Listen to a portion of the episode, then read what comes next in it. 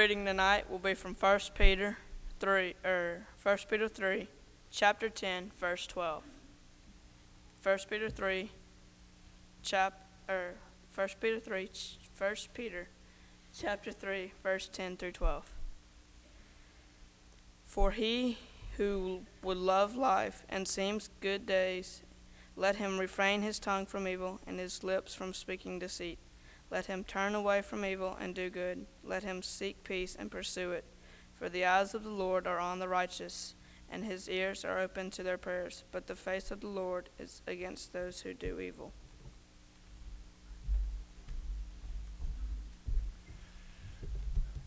We appreciate Danton reading our scripture tonight. We're grateful for all of our young men that take part in our services. We're thankful for their abilities and their willingness to, to read Scripture, to wait on the Lord's table, to take part in our worship services from week to week. And we really believe that they have a bright future, and because of them, we have a bright future, because they will one day be shouldering the responsibilities of the work of the church. We're going to be looking tonight at 1 Peter chapter 3 verses 10 through 12. In our study together tonight, I want us to think for a moment or two about how good it is to be a child of God. And there are some great blessings associated with being a child of God. And for those of us that have made the decision to follow Christ, that ultimately entails a changed life. A changed life thus mandates a changed way of thinking and acting.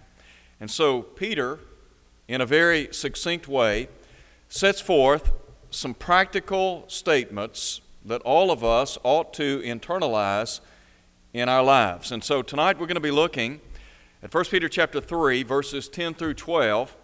The first thing that I want to call your attention to as we think about what is recorded here has to do with the fact that those of us who have chosen to be God's people, that we have chosen a powerful way of life. It is a powerful life, and there's a reason for that. Because we have, to the best of our ability, sought to bring under control one of the most difficult members in the human body, and that is our tongue. So we're going to begin by talking about our words. Note, if you would, what is said in verse 10. Peter said, He who would love life and see good days, let him refrain his tongue from evil, and his lips from speaking guile or deceit. Did you note that Peter said, Those who would love life and see good days? If you and I, as God's people, want to enjoy life, if we want to have a blessed life, a happy life, then here are some practical things that we can do to make our lives better or richer in the eyes of God. There are a lot of people in our world today that have a lot of problems, and many of those problems are self inflicted. And one of the most, probably one of the most difficult things that, that people have to do in this life is learn to control the tongue. James talks about how the tongue is a little member, and yet this little member boasts great things. So, there are a couple of things I want us to think about for just a moment. First of all, with regard to this powerful life that you and I enjoy in Christ, let me suggest that with regard to the tongue, there are two things to think about. First, there is the blessed tongue. On the other hand, there would be what we would call the bitter tongue. Note, first of all, the blessed tongue. When we talk about a blessed tongue, we're really emphasizing those who use their tongue in a positive way. Now, granted, it is a choice. How you choose to use your, to- your tongue is up to you. You can either use it as a member of your body for good or evil, for right or for wrong. The choice is yours. So, with that in mind, let me just make these observations. First of all, the blessed tongue is a cautious tongue. There's a passage of Scripture found in the book of Proverbs, chapter 31. In that context, the inspired writer is talking about the worthy woman, the virtuous woman. He said that her price is far above rubies. He talks about the many virtues that this woman demonstrates in her life. But one of the things that he underscores is the way she uses her tongue. He said, She opens her mouth with wisdom. In her tongue is the law of kindness. Now, if you want, if you want to save yourself a lot of heartache in life, take that verse and memorize it. Make it a part of your daily life. Before you put your tongue into gear, make sure that your brain is in gear. There are a lot of people in our world today, they speak before they think. That wasn't the case with this woman. Look at the life of the Apostle Peter. There are a lot of great virtues that we read about in the life of Peter. There are a lot of admirable traits that he demonstrated throughout his life here on this earth. And yet, from a negative standpoint, one of the problems that Peter faced on any number of occasions was this he would speak before he thought. And time and again, that got him into trouble. And so, just learning to use caution with your tongue. A second thing that I would point out when we talk about the blessed tongue is that it is controlled. Now, if you read James chapter 3, you'll find that the tongue is a little member, it boasts great things. And James on that occasion said, How great a forest a little fire kindles. And the idea is that the tongue is a small member in the human body, and yet it boasts great things. It has the potential to do good, to do evil. What we have to do is learn to control it, and it's very difficult to control. And James makes that point very clearly in his, in his short epistle. But what does it mean to have a controlled tongue? Well, let's just think for a moment about what James said in James chapter 1. He said, Let every man be swift to hear, slow to speak, slow to wrath. The idea is that we are doing everything within our power to bring the tongue in subjection or under subjection. How many times have you seen individuals in, in our world, and yes, even in the church, who have what we would call a loose tongue? Somebody says something to, to them, and the first thing they do, they're right back in their face. They haven't learned control. Here's what Solomon said in Proverbs 15 at verse 1 A soft answer turns away wrath. Here's something I learned a long time ago. I think it's true. You'll get a lot more mileage when you use honey rather than vinegar. And I think, I think there's a lesson there for us. Learning to control our tongue to bring it, in, to bring it under control. Now, there are times in life when somebody says infl- something inflammatory to us. There are times in life when, when maybe we are, are disturbed by something that has been said or done. And we can, we can, if we choose to do so, control our tongue. But sometimes we will as we say in today's vernacular, go off on somebody. We would do well to, to think about who we are and what we are. We are Christians, we are God's people. As a child of God, we are to conduct ourselves differently than the world. If we react under, under trials and tribulations and stresses in this life, in the face of provocation like those in the world. What does that say to, what does that say to, to the average person on the street? It says that we're no different. Well, we are different. We are to be different. And so, we have to demonstrate a controlled tongue. And then I would also suggest it is a charity. We are to have a charitable tongue. Now, in 1 Corinthians chapter 13, Paul talks about how love is kind and love does not behave rudely. A blessed tongue is not arrogant, is not rude, does not engage in, in vile language, but rather it takes the high road.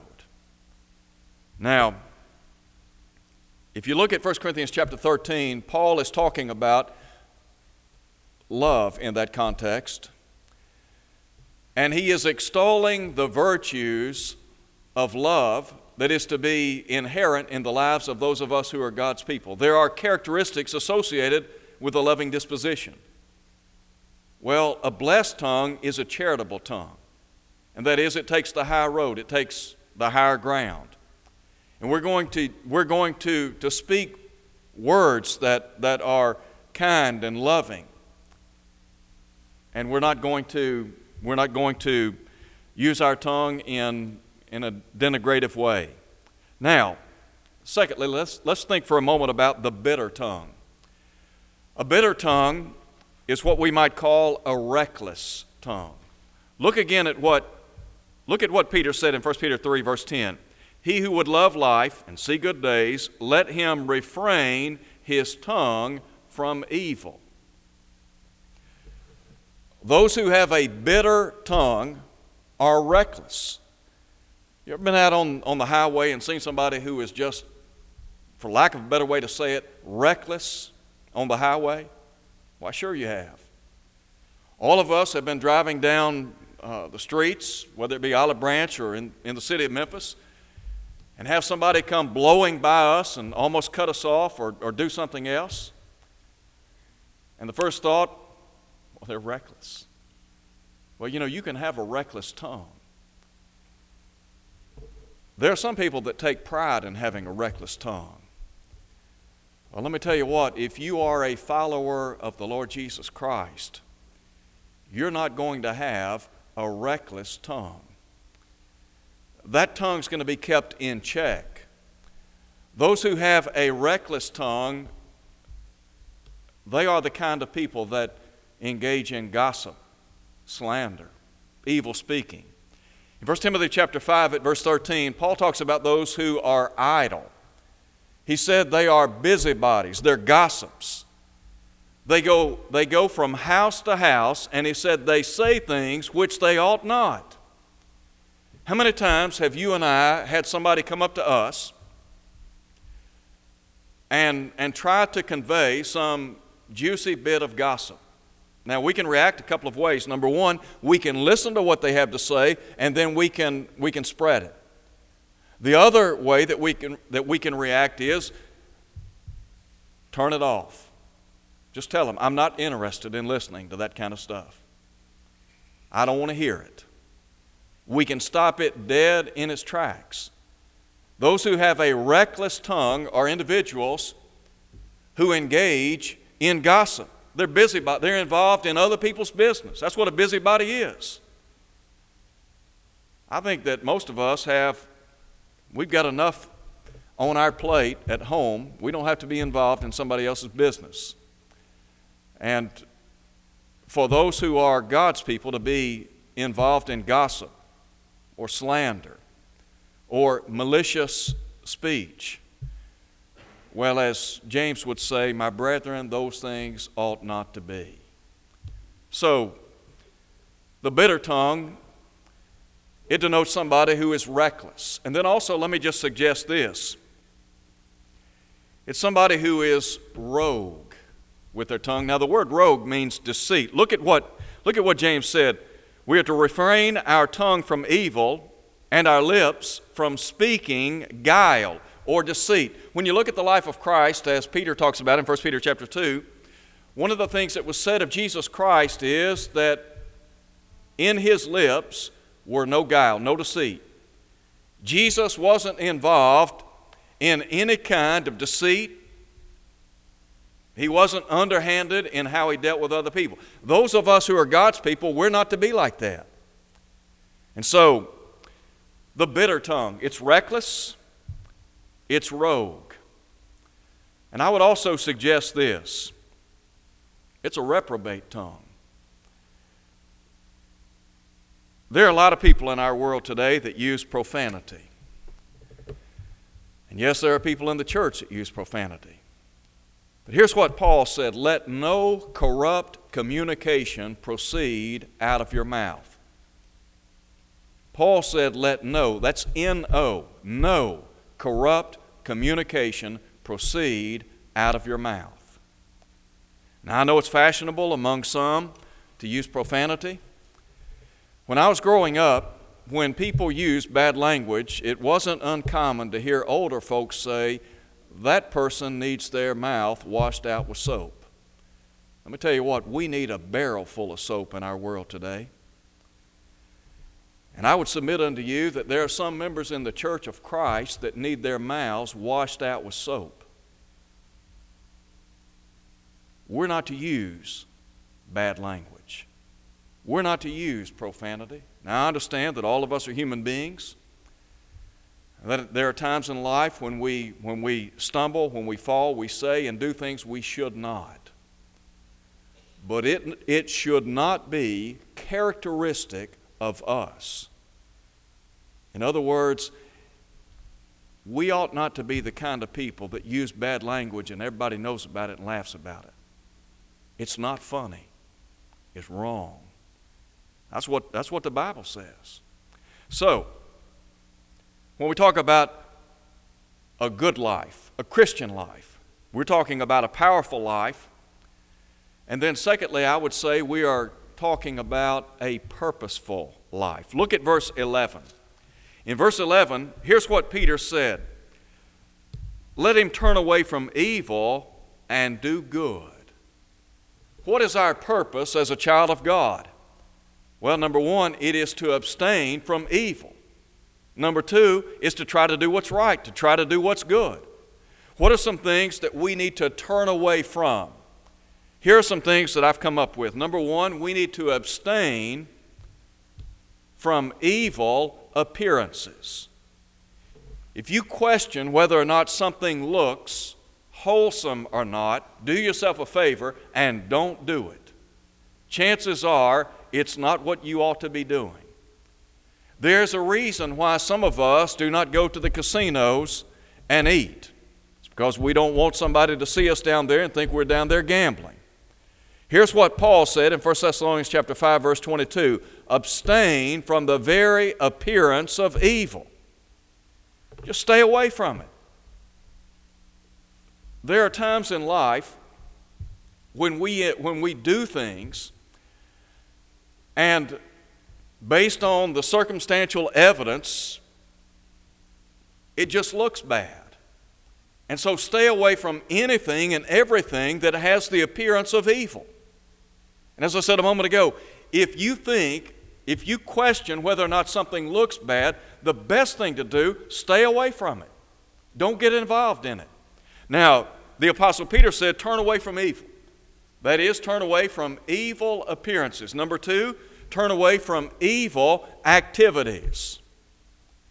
Anything that might, might be construed from a biblical standpoint as sinful, as wrong, we want to stay away from it. One of the things that I try to tell young people, and I, I, I want to encourage all of our young people to do what's right, to always make right decisions. You can save yourself a lot of heartache, a lot of trouble in life if you'll just make the right decisions. When we talk about abstaining from evil activities. Let me tell you what, you'll never have you'll never have any kind of heartache, you'll never have any kind of trouble if you'll stay away from alcohol. I promise you, you won't ever have any trouble in your life with alcohol if you'll just stay away from it. Don't get involved in it. When it comes to drugs, don't take them. When somebody tries to tell you what you need to do is smoke pot or take crack or use cocaine or some other kind of drug, you tell them absolutely not. Under no circumstances will I use that stuff. There are a lot of people today that have a lot of problems in life, and one of the reasons is because they have hooked up with the wrong kind of activities in life. There are a lot of fun things in this life, and there are a lot of things that you and I can do that can make us happy that can bring us a great deal of joy and laughter. And those things do not involve a bottle of alcohol. They don't involve cigarettes. They don't involve going, going and gambling away our money. It doesn't involve any kind of promiscuous activities. Just stay away from that which is evil, as, as, as the Bible warns us. Stay, stay away from evil activities. And then also, let me say this abstain from evil associations. Good people sometimes go down bad roads in life because they hook up with the wrong kinds of people. If you have a friend that drinks, smokes, cusses, does anything else like that, do yourself a favor and discard that friend. You do not need a friend like that. Here's what Paul said in 1 Corinthians chapter 15 verse 33. Be not deceived, evil companionship corrupts good morals. I know sometimes people say, well, I might be an influence for good on that pers- person. Well, maybe so.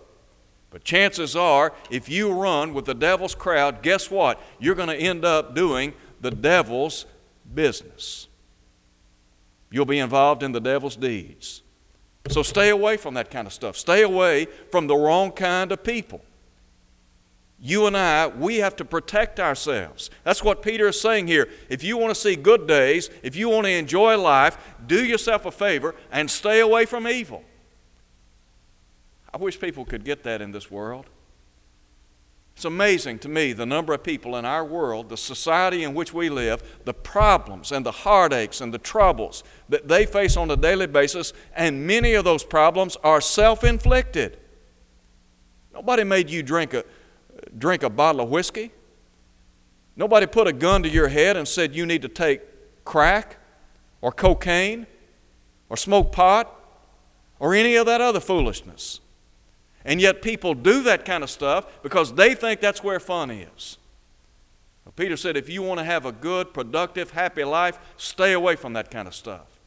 So, there's some things we got to avoid. Peter said, Turn away from evil. But then note what he says do good. Again, we're talking about choices in life. You have the choice. You can either do good or do evil. You can choose to do what's right, you can choose to do what's wrong. You can, tr- you can choose to embrace truth or you can choose to embrace error. The choice is yours. Nobody's going to make you do anything in this life. I know sometimes young people.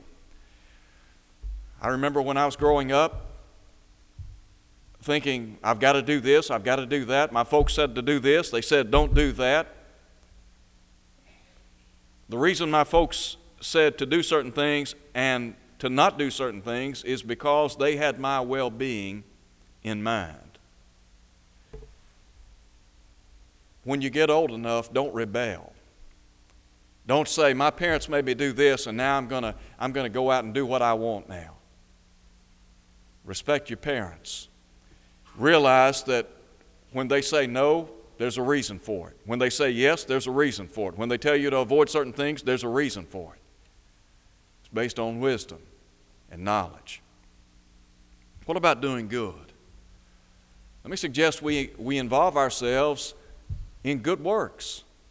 Listen to what was said about Jesus in Acts 10, verse 38. He went about doing good. As a child of God, that's what we're called upon to do, to just be involved in doing what's good. How do we do that? Well, we involve ourselves in good works. In Titus chapter 2, verse 14, the Apostle Peter said that we are to be zealous of good works. In chapter 3, verse 1 of that same book, he said, Be ready unto every good work. You and I have the opportunity to involve ourselves in good works. What do we mean when we say do good or be involved in good works? Well, read Matthew 25. Go out and help those who are needy. As Jesus said, I was hungry. What'd you do? You gave me something to eat. I was thirsty. You gave me something to drink. I was a stranger. You took me in. I was naked. You clothed me. I was sick in prison. You visited me. Those are good works. Involve yourself in trying to, to teach others the gospel of Christ, to lead them to the Lord, to tell them, look, there is a better way. There is someone that can forgive you of every sin. so that you can stand pure and just in the eyes of God, that you can enjoy the blessings and the benefits of the King of Kings and Lord of Lords. So be involved in good works, do good, and then also use your influence for good. We talk about choices in life. We can use what influence we have for good. Now, we can use it for evil as well. But make a concerted effort to be an influence for good. God knows our world needs it today. Don't you think that God in heaven realizes the need for Christian influence in this world? Why do you think Jesus said that we are the salt of the earth, that we are the light of the world in Matthew chapter 5? We are to be a leavening agent for good in this world. Peter said, Do good. One of the ways that you can make your mark on this society, on this city, is just be a Christian influence. Whether you're young or old, carry yourself like a Christian, act like a Christian, talk like a Christian. Let people know that you belong to the King, that you're a different kind of person because of what the Lord has done for you in this life. A third thing that Peter points out in looking at 1 Peter chapter 3 verses 10 through 12 is that Christianity is a peaceful life. Look at what he says the latter part of verse 11. Let him seek peace and pursue it. Did you know that as a child of God, as a Christian, that we are the servants of the Prince of Peace in Isaiah chapter 9, verse 6? In Isaiah chapter 9, verse 6, there are five names used to describe the coming of the Messianic King. He is called Wonderful Counselor, Everlasting Father, Everlasting Father, the Prince of Peace. These are names that are used to describe the Son of God, the coming King. Now, what about this idea of being someone in pursuit of peace? Well, let me just make this observation. You and I, as children of God, we are to be the kind of people who practice peace. Why? Because we serve the Prince of Peace. We have the peace that passes all understanding in our hearts and lives. So, with that in mind, look at Romans chapter 12, verse 18. Here's what, here's what the Apostle Paul said. He said, If it's at all possible, live peaceably with all men.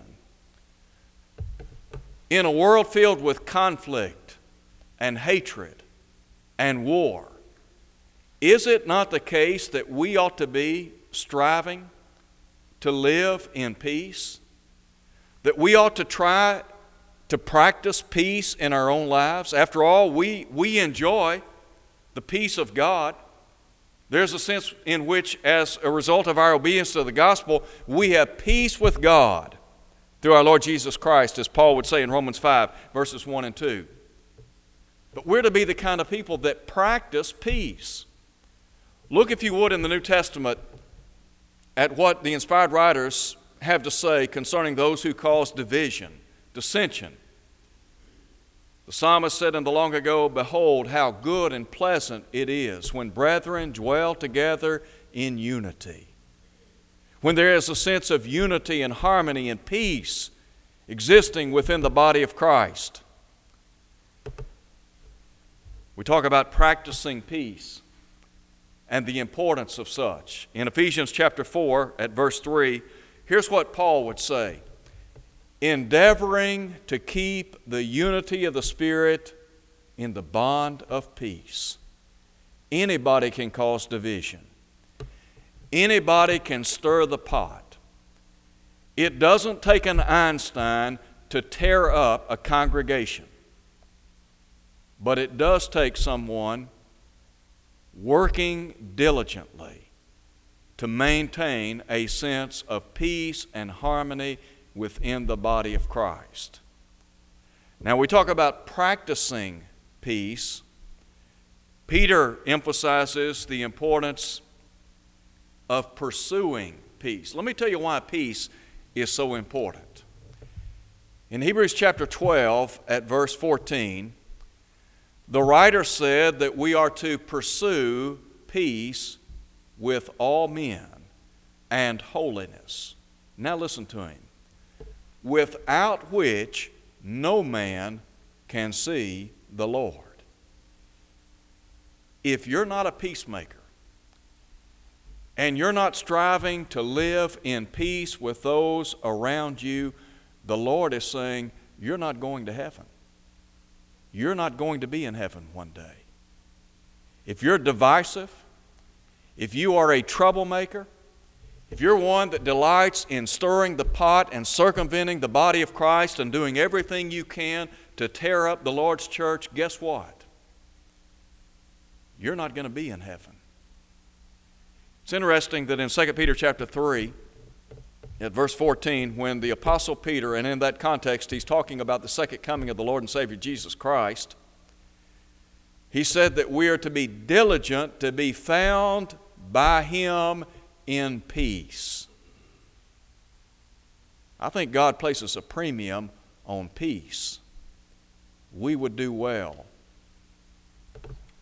to live in peace. Now, in Matthew chapter 5, at verse 9, Jesus said, Blessed are the peacemakers. People that enjoy life and have good days, they live in peace. Not only do they live in peace, but they're interested in, cultiva- in cultivating an atmosphere of peace. They're, interested, they're interested in doing everything within their power to make for peaceful conditions within the body of Christ. Fourthly, let me suggest that as God's people, that we have a good life because it's a prayerful life. Look at verse 12. For the eyes of the Lord are over the righteous, his ears are open to their prayers, but the face of the Lord is against those who do evil. The blessings of prayer. Let me just cite for you a couple of things along these lines. Number one, the assurance of prayer. One of the greatest spiritual blessings that you and I enjoy as a child of God is prayer. It is a spiritual blessing based on Ephesians 1, verse 3. Listen to what the Bible says The eyes of the Lord are over the righteous, His ears are open to their prayers. What a great assurance to know that the Lord will listen attentively to our prayers. That is a tremendous spiritual blessing that we enjoy. You want to talk about living a happy life, a good life? Well, you just think about the great resource of prayer and what it means to you on a daily basis. Now, we talk about the assurances of prayer, but there is also what we would call the admonition to pray. The assurance, the assurance of prayer, the admonition to be prayerful. You see, Jesus taught in Luke 18, verse 1, that men ought always to pray and not to faint. In Colossians chapter 4, at verse 2, Paul would say, Continue steadfastly in prayer, watching therein with thanksgiving. In 1 Thessalonians chapter 5, verse 17, Paul would say, Pray without ceasing. We are admonished over and over and over again to be people of prayer. So, the assurance of prayer, the admonition to pray, but then let me just cite for you the advantages of prayer. What are the advantages of praying to God? James said, The effective, fervent prayer of a righteous man avails much. What James is saying is, it is not only a privilege to pray, but there is power in prayer. Let me ask this question Do you ever become despondent in life? Do you ever get discouraged? Do you ever face trials and tribulations and temptations in life? Do you ever worry? Are you filled with anxiety? Here's what you need to do pray. Why pray? Because you are turning to a God that has the power to intercede in your life. One of the greatest privileges that we enjoy as God's people is prayer. There are a lot of things that we bear in this life. All of us have, have our difficulties, our trials, our anxieties. Here's what Paul counseled in Philippians chapter 4. He said, In nothing be anxious, but in everything with prayer and supplication and thanksgiving. Let your request be made known unto God and the peace of God, which passes all understanding, shall guard your hearts and minds through Christ Jesus. Paul is saying, don't worry. Don't be filled with anxiety. Turn it over to the Lord. Sometimes that's easier said than done, but that is the admonition. Why? Because God has the ability to bring tranquility to your life. God has the ability to help you in times of discouragement, even in times of temptation. In Hebrews chapter 2 at verse 18, the Bible says, speaking of Christ, that in that he himself was tempted, he is able to aid those who are tempted. The Lord understands what we're going through. And so we have the opportunity to literally lay it before his throne. Peter said, casting all your care on him, for he cares for you. Let me just, let me just ask this question. In your life, have there, have there been occasions when you have, when you have borne some great adversity, when you have had some severe trial that has been like a weight on your shoulders. And you have wondered whether or not to seek the counsel of a friend or a family member. And you've battled back and forth. Should I go to them? Should I tell them what I'm going through? Should I bare my soul to them or not? You ever been there? You ever thought about doing that? Have you ever thought about baring your soul to another person only to step back and, and say, I can't do it. I can't open up. I can't put that on someone else. Maybe it's pride. Maybe it's embarrassment. Maybe it's out of concern for the other person's welfare. Whatever the case may be. Here's the point there is nothing that you need to withhold from God. You don't have to hold back on anything. There is not a trial too severe, a problem too great, a situation too complex that you can't turn it over to Almighty God. After all, He sees all, He knows all. God knows you inside out. He knows, as the psalmist said, your frame. He remembers that you are dust. What you and I ought to do is take everything to Him in prayer, lay it at His throne, with the understanding that God, in His goodness and in His providential care, will do what's right and He'll do what's best. I would close with this in talking about prayer. When we lay our anxieties, our difficulties, our trials, our wishes, our wants at the throne of God, we always ought to remember God knows what's best.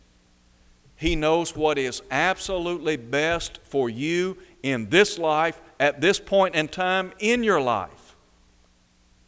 What we have to do is learn to trust in Him. I think that's why Solomon said, Trust in the Lord with all your heart, lean not unto your own understanding. In all your ways acknowledge Him, and He will direct your paths. Turn it over to God. Here's the beauty of it when you do that, you'll have a good life. You'll sleep better at night. You'll work more productively during the day. You'll be happier overall because you understand that you're trying to do what the Lord would have you to do. So, if you're not a Christian, I would hope that in some small way we have made a case for you to live a Christian life. It's the best life. I'm not saying we're perfect because we're not. But Christianity affords you the best possible life on earth. Maybe you're here tonight. You're not a Christian. Here's what you need to do you need to believe that Jesus is the Son of God. Put your faith and trust in Him, as the Hebrew writer says in Hebrews 11. Willingly repent. That means change your lifestyle. Jesus said, Except you repent, you'll all likewise perish in Luke 13 3. Confess the name of Christ before others. You believe Jesus to be the Son of God, Matthew 10 32. And then be immersed in water so that every sin can be washed away. Acts 22, verse 16. When you do that, God will then add you to His family, and you'll be called one of His children. And if you live faithfully until death, the promise is the crown of life, James 1, verse 12. If you're here tonight and you're not faithful to the cause of Christ, why not come home? Why not let us pray with you and for you, and God will abundantly pardon James said, Confess your faults one to another, pray one for another. Could we pray with you and for you tonight as we stand and sing?